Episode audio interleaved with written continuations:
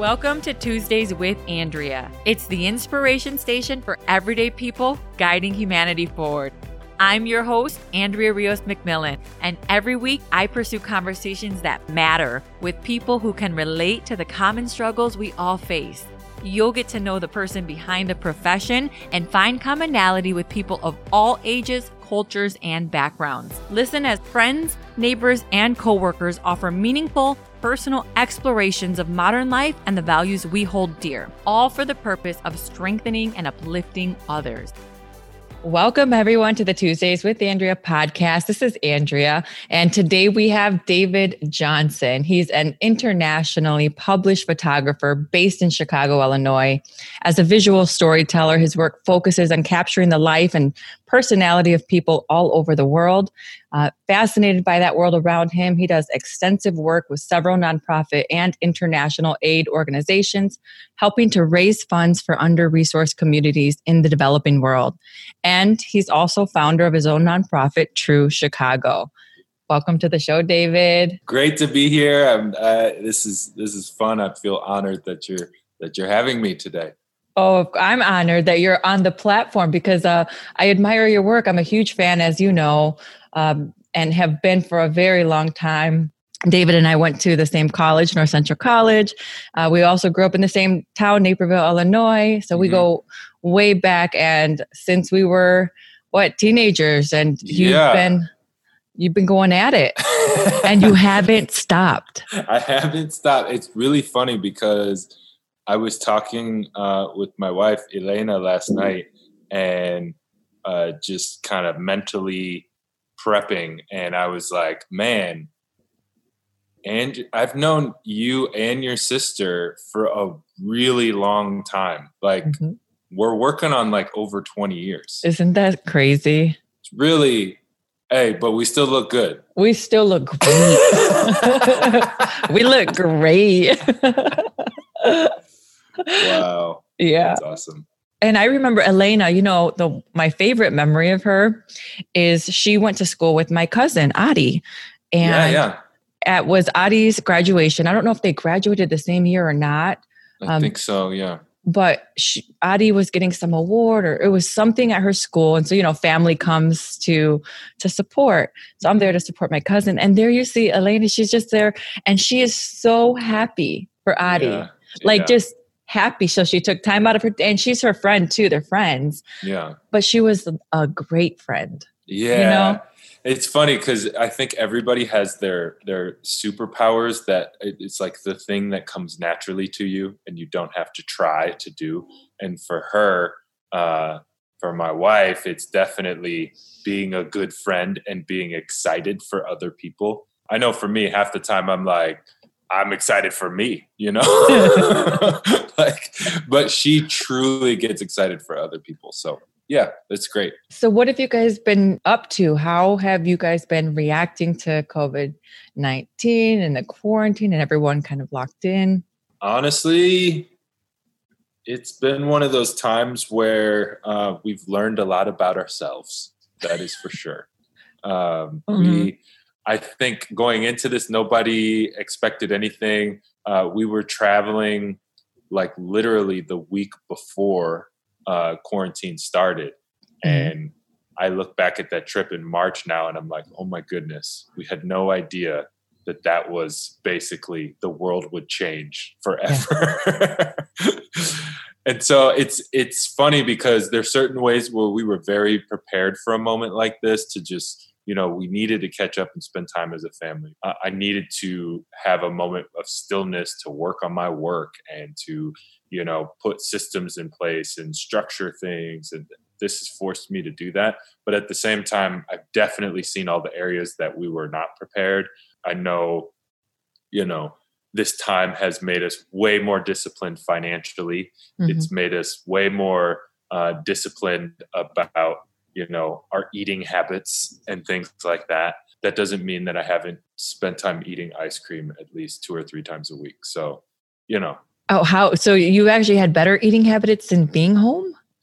Yeah i would say now we do. At first we didn't because yeah. it was like every other night going um, into the war zone that is Jewel grocery store, walking by that ice cream aisle and be like, I deserve this. You know, I'm a survivor of a freaking pandemic. I deserve some Ben and Jerry's tonight. And so we did that a lot, a lot.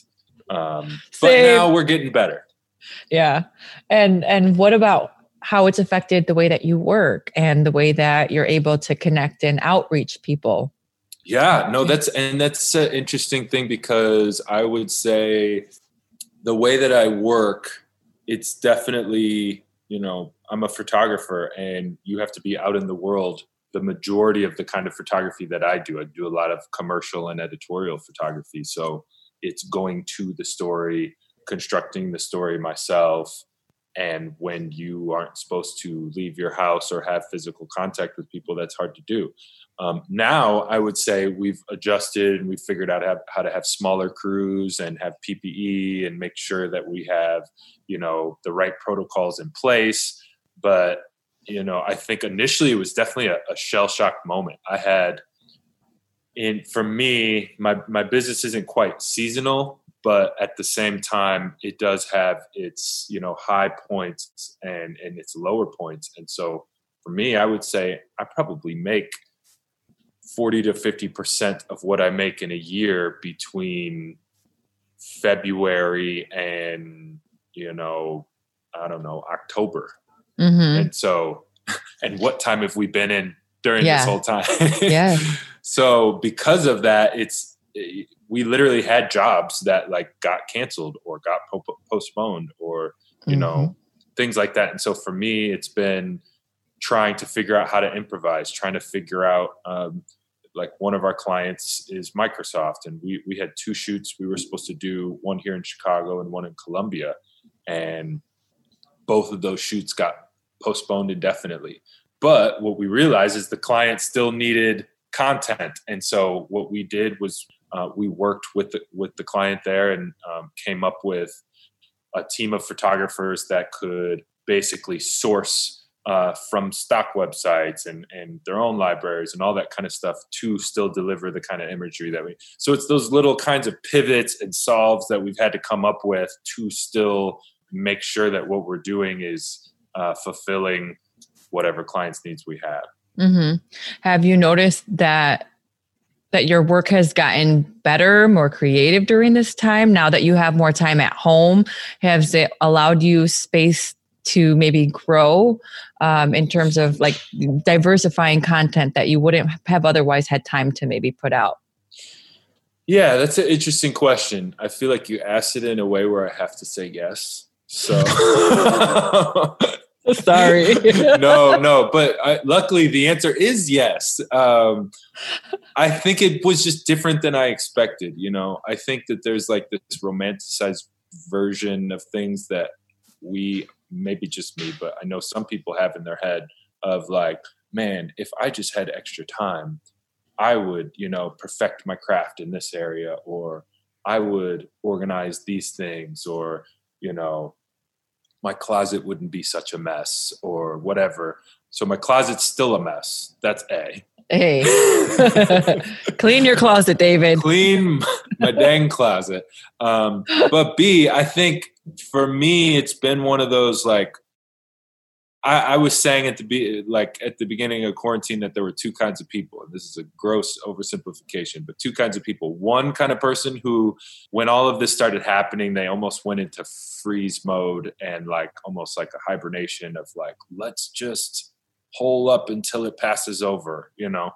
Um, yeah. And then you had those who, the second kind of person would be the person who's like just spurred into action and was trying to do as many things as possible, trying to read all the articles, trying to come up with as many new tricks as possible. And I was definitely the second person. And mm-hmm. the challenge is for those that went into hibernation, it's one of those things where you have to thaw out eventually and you have to, you know, embrace the fact that this is how the world is right now. Like mm-hmm. we can't physically be in the same place all the time.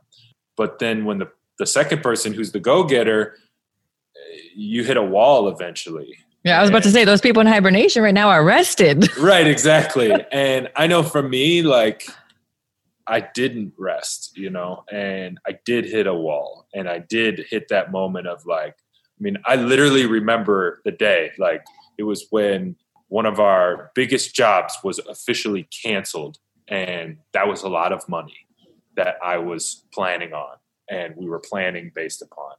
And just in one phone call, it was gone, you know?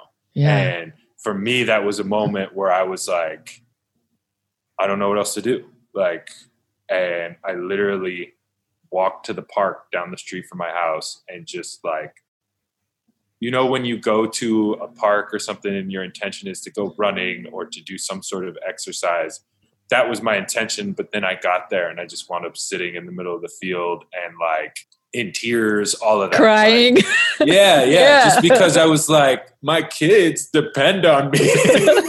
the pursuit it was it a pursuit of happiness moment full on, yes, full on. Will Smith, not very well shaven. You Yeah. know, need to go get a haircut, and I'm crying in the middle of the field. That's for real the kind of moment I was having.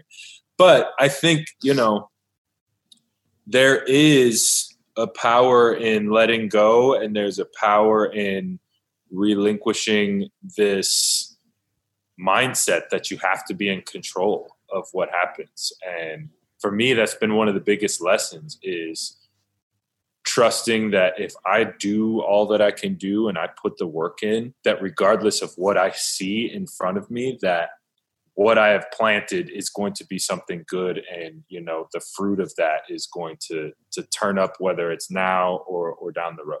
Hmm are you still in that phase? Are you now in this open embracing? Am i still crying and unshaven? Well no. how long ago was this? Right. No, this honestly that so that would have been in late April, um, early May. March, the, for the rest of March, it was like trying to figure out how I could hold on to the old normal, you know? Yeah. And then April was feeling it slip through my fingers. like literal jobs and, you know, normal pieces of life and all of that. And even certain friendships and relationships seem like they're not able to withstand this moment. I don't know if you've experienced that. you, me and my sister we're we have never fought in our adult lives man we probably went through this whole pandemic like like i'm like what's going on yeah, yeah, yeah, yeah. we have never ever and um you know it was one of those things where you're like wow what is Yeah. going on Yeah. No, I think that that, I mean, we're good now we are great okay, good to hear. Good to hear. Because I was going to say, we're still friends You have a long standing relationship. right no so I would say for me, um, it's definitely been one of those things where I've realized. I think it was Nipsey Hussle that said. I don't usually quote Nipsey Hussle in, in, oh please in do interviews, but he has this one line where he says, "The circle got smaller. Everybody can't go." And Yeah. it's just this idea that has become very real during the season is at one point there were certain relationships that were kind of in your life and that you could maintain for whatever reason in that season but as you go forward and as your mission and vision changes and sharpens for what you want to do some people aren't going to fit within that you know some people aren't going to be able to go on that and, contribute to that journey and i think for me it's been identifying relationship wise like okay who who is going to contribute to to the journey that is me my family all of that but then at the same time whose journey can i contribute to that makes sense if that if, yeah absolutely if that makes sense yeah rest in peace nipsey Wow. Yeah. it's funny because I have a very clear vision of you and your sister when we were freshmen in college. do i want to hear this story no, there's no story. It's no story. I just I just remember you guys and we were Yeah. like 18, 19 years old and like no one knows what they want to do with their life. And yeah now But I feel-. But I feel like you did in some way. At that time, you already. I remember in one of the classes that we had together, the teachers going around and they're asking like, "What you know? Who are you?" And you're mm-hmm. like, "I'm the guy with the camera." And I'm like, oh, okay, David knows what he's doing. Show yeah, off. well, I definitely did not know what I was doing. And yeah, for me, that was a thing where school probably, you know, didn't really make sense to me till I was maybe half of a foot out the door. So so how did you get started in photography? How did you know at that, you know, 18 years old, you wanted to be a photographer? You talk about the calling behind the camera. What is that yeah. call? Yeah, so for me at 18, I definitely didn't know. I knew that I liked taking pictures. I think for me, I this is going to sound dumb, but like I had an attraction to beauty. And I know it's easy to say, well, everybody does. Yeah. But for me, it was You mean like art? reason- well, yeah, for some reason it, it went beyond just a beautiful person or a beautiful woman or a good looking guy or whatever. I mean, yes, you know, photograph uh, people, but at the same time, it was, I, I realized that there were certain moments in time that all the meaning would, would come together to form something. That all the meaning, whether it is in somebody's life or a moment in time in community or in a society or any of those things and there would be these certain moments that would pop up out of the ground that would sort of represent for all the other moments if that makes sense Mm-hmm. and for me i just felt like i had a knack for identifying where those were Yeah. and that was something that i felt from you know very like when i was in high school i remember feeling that where something it was like the, the hairs on the back of my neck would stand up when i knew like whoa we're in a moment right now and i was always just so drawn to that wanting to be a part of it interact with it in some way. And the easiest way was photography. I took a couple classes in high school black and white classes in you know use the dark room and all of that. And honestly i fell in love when you'd put the and this is old school you'd literally take the photo paper after you ex, you exposed the paper and you put it in the developer and like you would see an image appear out of nothing. That was so powerful to me. And it wasn't just any image it was the image that i captured. And so in that class we were only supposed to develop one image per day and i would come out with like 10 images. Overachiever.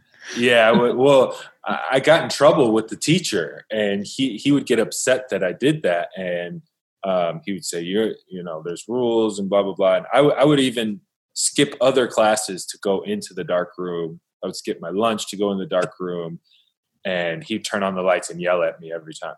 And so I just, I, I Isn't that figured crazy? So much light and beauty comes out of the dark room. right? exactly. Ooh, dang, deep. That- yeah and so for me that was what drew me to it and for this particular teacher he wasn't he wasn't impressed by that. He thought i was you know trying to break the rules or something. So i took that to mean well photography isn't for me. And so i wanted to you know play basketball and run track and be an athlete instead. And my plan was to go to the nba and make millions of dollars. And then you know I graduated high school and realized that you actually had to be good at basketball to go to the NBA, which, you know, I had a little bit of game, but I wasn't on that level, you know.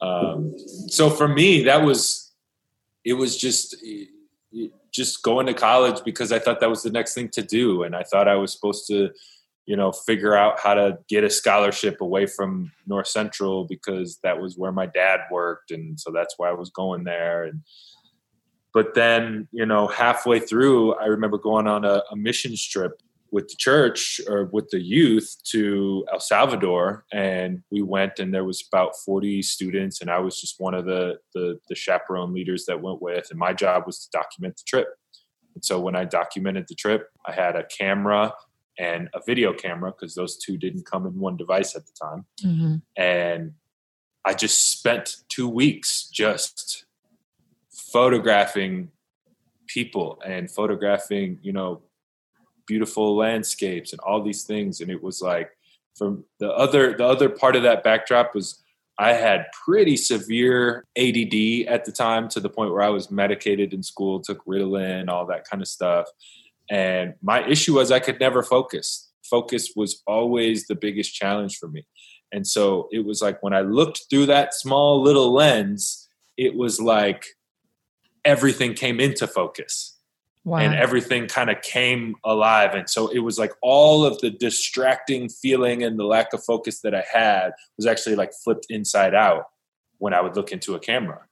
And so yeah, that that happened and as soon as I got back, I made business cards on clip art on on yeah my, my my desktop computer that my mother bought me that literally had like a capacity of 25 gigs or something like that.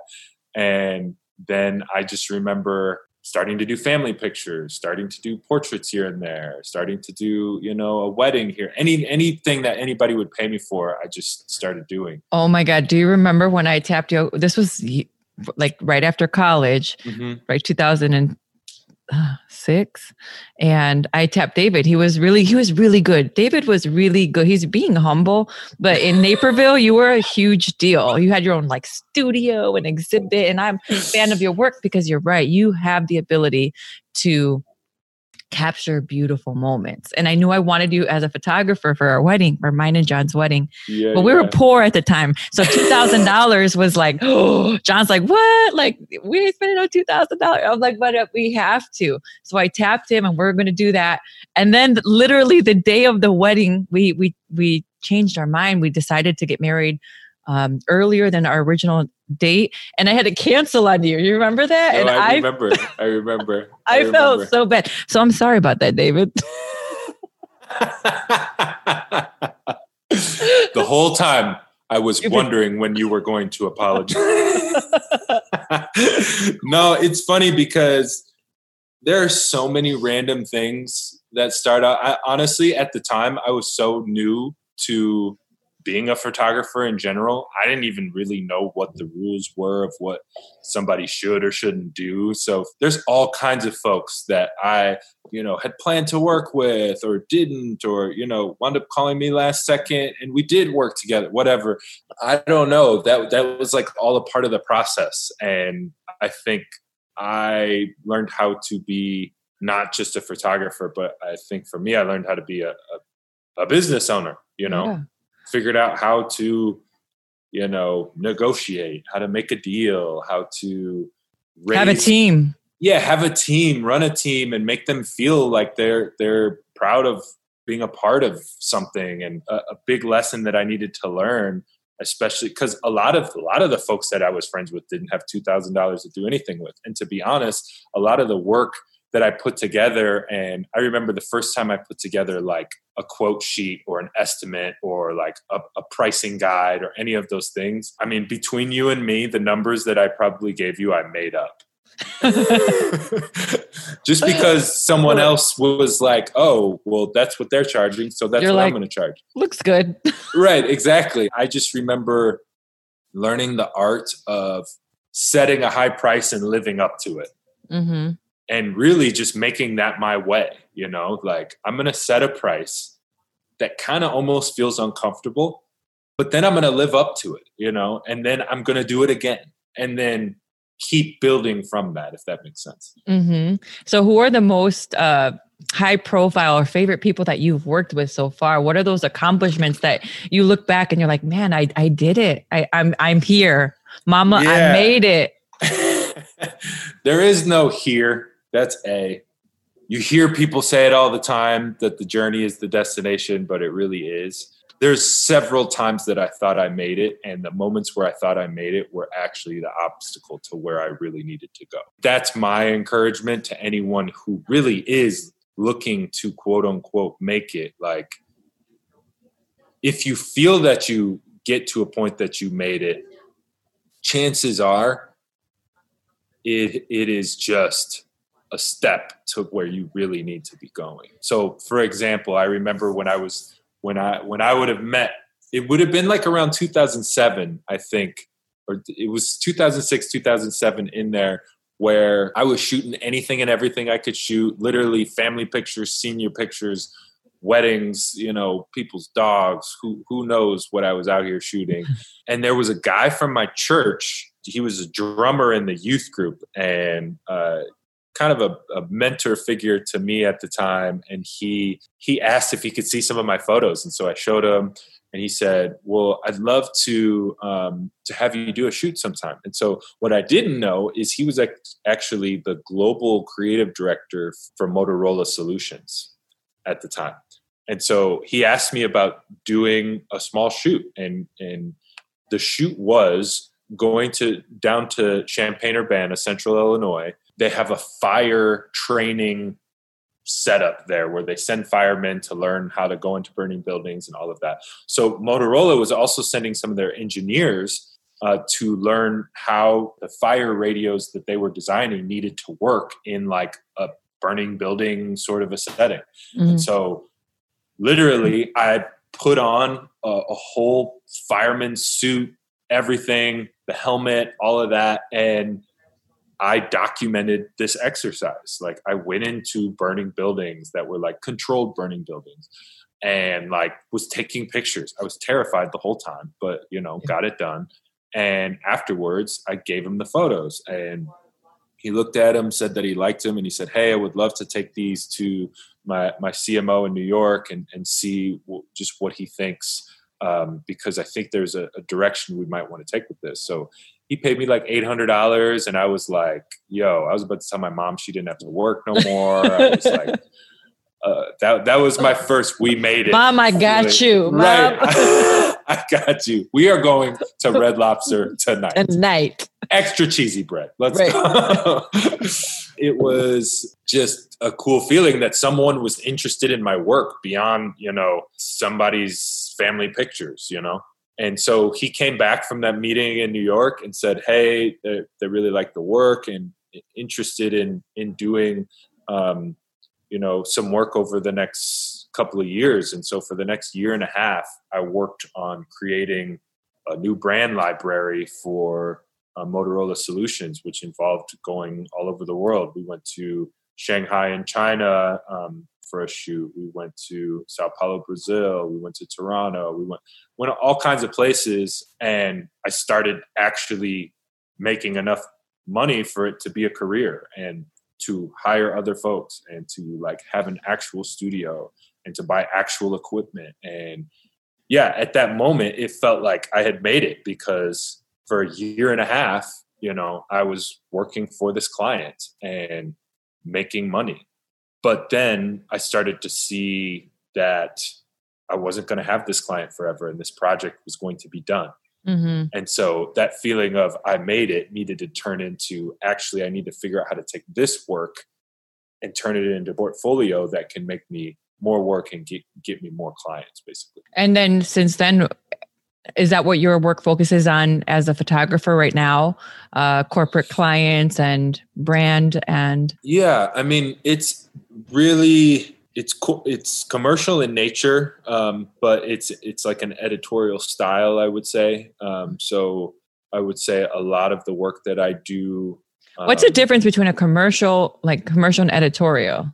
Yeah no that's a great question. So um, editorial would be much more you know like a specific story for a magazine you know this this work is to tell this specific story for uh, this publication or this Project. outlet or what yeah and so then for commercial it's much more uh, advertising and marketing based like you're you're trying to sell something you mm-hmm. know um, so in editorial you're you're focused on the story and its characters and it's it's for the sake of the voice of whatever publication or whatever ed- editorial space that it, it, lives within.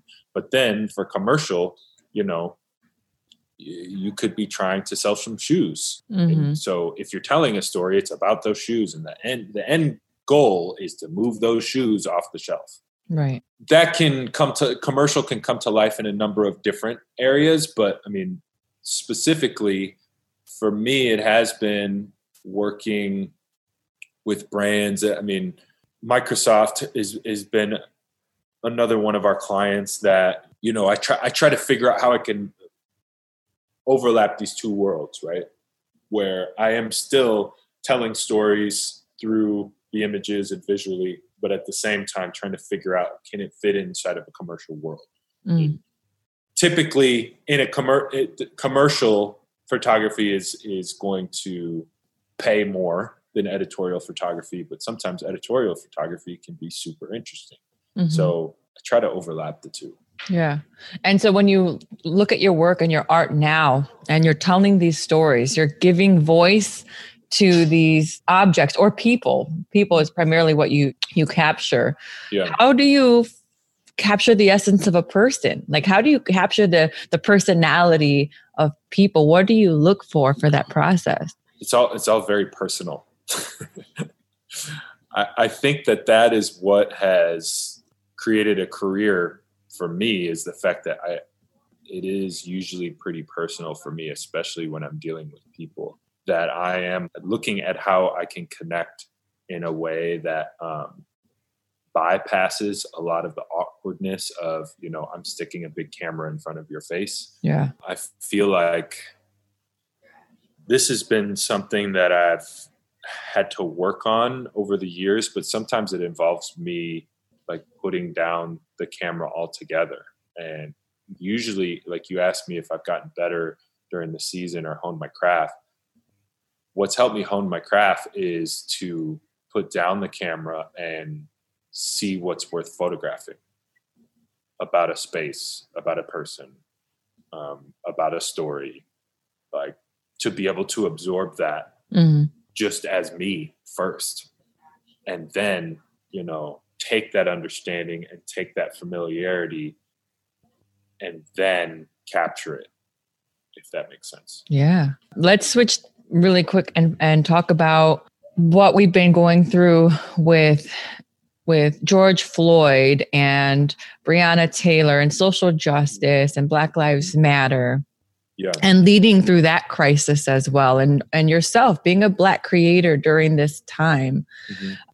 the series that you're a part of right now is, is really about how do we help a hurting nation heal and i think art and creativity is a big part of that it's a huge part and to your point it's being able to focus in on those things that actually like really matter to you um, but I'm interested to hear what your thoughts, what your perspective is on that question, and and what your experience has been during this time.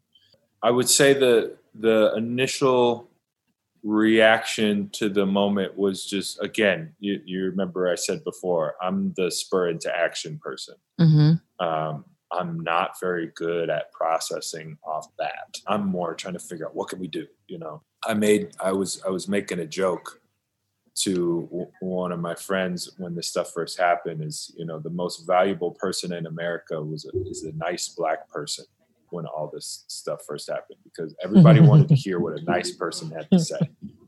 True. Okay. Somebody who is more like martin than malcolm you know. Right. I'm not if somebody's militant and way too outspoken i'm not going to ask them. So for me you know there was a lot of talking and a lot of you know helping people process i i i probably fielded calls from at least um not an exaggeration 30 or 40 people black white brown everything of people that were trying to process people that were trying to process the moment and figure out you know yeah. what this meant for them so it was a lot of like giving people permission, especially young black folks, like saying, yeah, it's okay to feel the way that you feel. It's okay to feel, you know, angry, mad, sad, depressed.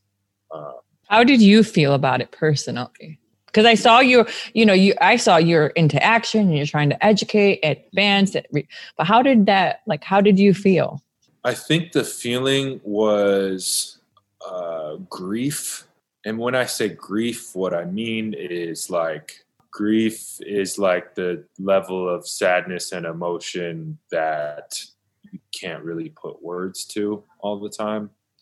And it just kind of is welling up within you. Mm-hmm. Um, so I felt that, but then I also just really felt this sense of um, like it was a moment, you know, it was, it, and it still is a moment and it's the moment is is just a realization that there is a it's like a it's like our country's original sin you know? It's mm-hmm. like our first sin that has never been addressed that has never been atoned for.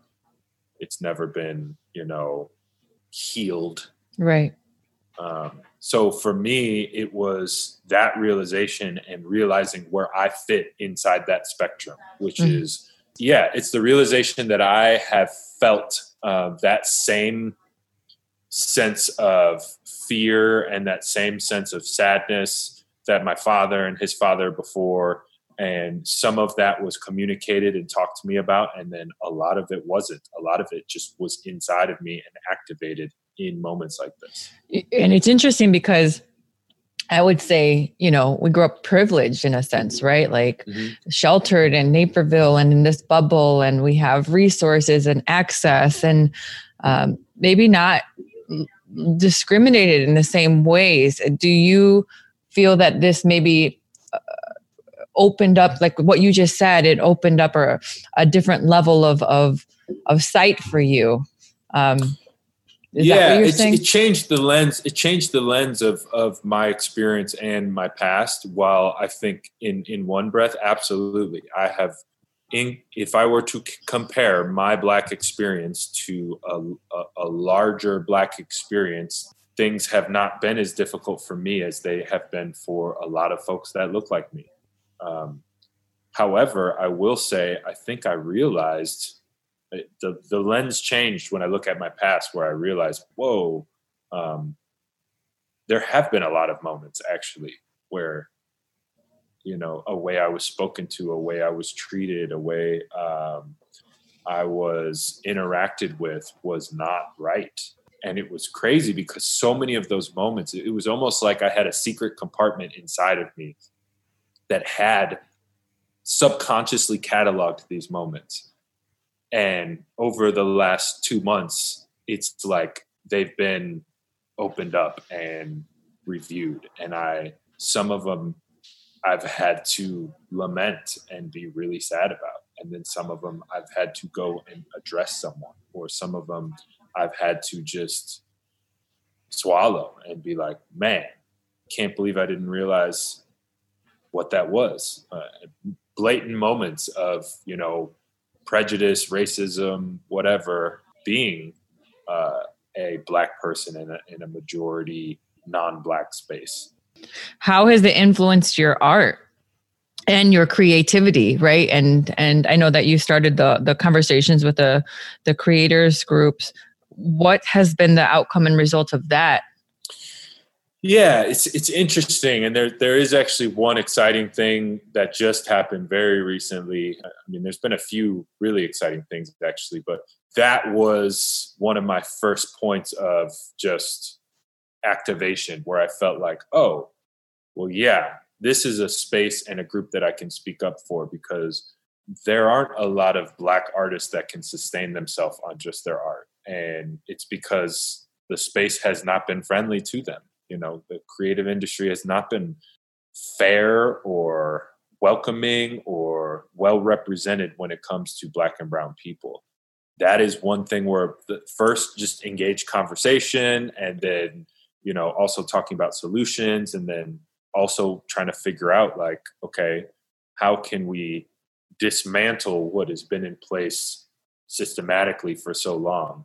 Um, so I, I, had an artist rep or have an artist rep, wonderful machine, and and we have uh, we've agreed in relationship with True Chicago, which is the creative organization not for profit that I run, where basically the whole point of True Chicago is for us to educate, energize, and expand young creatives. You know, how can we add value to who they are and where they're going, and then encourage them to use that gift back in their community. So one of the things we did was with my my rep agency, we decided, hey, let's run some workshops that can specifically teach and bring knowledge to young creatives that are black and brown. And we picked things like branding marketing how can you present yourself? And so we just had our first one last week.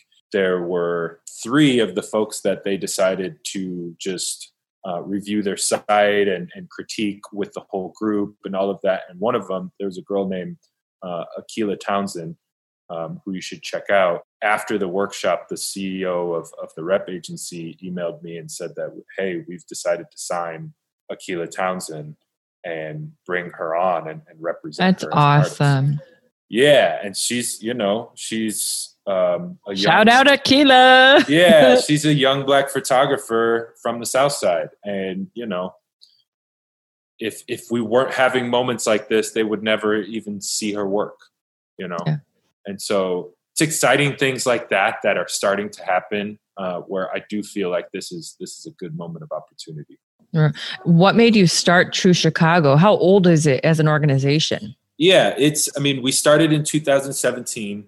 Um, we have had three conferences that we do. We do a conference every year, and the first one that we did, honestly, we just wanted it to be a little workshop. Um, and so you're asking me, you're asking me why we started the, the. If I go all the way back to that that Motorola story that I was telling you about the um, the creative director that asked me to come out to to, to shoot the firemen and all that. When I look back at my career, all the success I can tie back to someone who took a chance on me.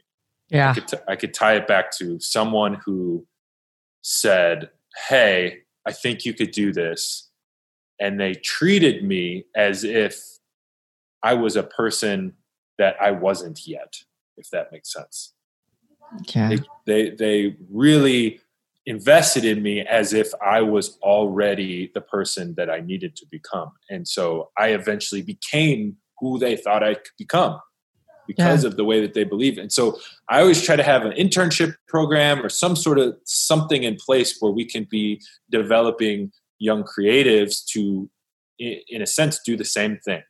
But we were only able to do that for, you know, two or three people in in a year and that to me wasn't enough. And so I, my feeling was, how could we do this for, you know, a lot more people? Yeah. So the the thought was, um, if we have this workshop or something, maybe we could get twenty or thirty young people in a room, and we could get some uh, creative leaders in, in several different industries to speak about their story and their creative process and that's what we did. And, and instead of 20 or 30 people showing up, there was about 75 people that showed up. And the next year it grew after that. And, and that's hard to get 75 people to show up in it person. Is. it is. It is. And so this past year, 2019, I, out of the four events that we did, we did workshops and, and we had our conference as well. Out of four events, over a thousand people came. Wow. Um, to to all the events. And so it's it's become one of those things where we realize there's an actual need. There's an actual need because if you want to be a dentist if you want to be an accountant there is a step by step process for how to get there. But if you want to be a creative and have that as an artist be what you do as your life's work there isn't a set path. And so you need wisdom you need guidance you need leadership. And so true chicago is about providing that that guidance and leadership so for the the creative so what kind of art are you supporting? Is it photography? Is what kind of art is there yeah. that people can be in? Yeah it's all kind honestly it's all kinds of um it's all kinds of creative spaces and industries that we're really um looking to invest in and support. I mean yeah there are a lot of photographers filmmakers you know there's writers there's folks that are in fashion there's folks that are singers, musicians. It really almost doesn't matter. It's the idea is we want to see people be able to get traction and grow and uh, be able to sustain themselves in in creative spaces. And so, mm-hmm. um, with this, so you you were asking about everything with George Floyd and, and how all of that that has gone down. Um, we were already really um, investing in young young black and brown young creatives. However a lot of what we did was not in spaces that was always very accessible to folks that were coming from either the south or west sides or predominantly black and brown uh, neighborhoods. And so we made two sharpenings in our vision uh, after the last month and a half. And, and the first thing is we decided that we were going to specifically focus uh, on 15 to 25 year old young people Mm-hmm. So that doesn't exclude folks younger or older, but we wanted to focus on that age range. And so the same thing, um, we wanted to make sure all of our programming was beneficial and accessible to Black and Brown communities. And what do they so, need to do to be a part of it? Do they need to have produced and created work, or could they just be interested? Yeah. So uh, literally, there is there are no prerequisites other other than the the fact that this is you you have really you are deciding that you want to be a creative. Our, our website is truechicago.co, and then our Instagram is at truechicago.co. And so, I mean, there's all kinds of information about upcoming programs and um, our yearly conference we're going to be having in in a virtual space, and we're going to be doing that the first two weekends of October. And what about people who are above that age threshold? Is there a way for them to still be involved or participate? Hundred percent. 100% they can they can jump in and really we are looking for folks that can even help in a mentorship capacity and even can contribute to to younger artists that are just getting started. Mm-hmm. awesome. And that's all on your website? Yes. Yes yes yes. And then on top of all of this you have a church that you've helped what did you help start it? Are you uh, a leader in the church? How did this come about? Yeah. So we did help to to start the church but it's been crazy because church doesn't look like how it used to look you know? No. Um, it is a and people need church right now or something else right? Yeah it's i mean it is not about a physical space. It's not about the number of people that you can get. It's about constantly putting out content and making it meaningful and and making it relational um, and really helping to encourage people wherever they are. So our mission is love god and serve the city and so that is one of the things that we are working on. Even this Saturday, we're doing a grocery drop in Garfield Park. And so it's really been figuring out what can we do with what we have to, to serve the city of Chicago. So I know that a lot has changed in the last, you know, three, six months with church and how it's being um, consumed and how it's people were engaging. Yeah. But I also think that there's a lot of things that have not changed and will never change, right? Like yeah. basic human needs of wanting to be loved, wanting to be heard, wanting to um, feel connected. What are some of those common struggles or pain points that you see that have been common themes throughout your years of experience in working with people do any stick out or no? Because that's what i'm interested in right? Like you get you get this awesome opportunity to fellowship and consult and and really connect with people in a deep way on a consistent basis. Yeah. What do, what what do you take from that? At the end of the day whether it's through photography through church through investing in creatives in chicago it's about impacting people at the end of the day. It's about being life-giving to them. It, it, all of those things at the end of the day have to be life giving them and leading them closer to the purpose for why they were made in the first place. And so, all of the things that I'm doing, I, I am looking to point in that direction.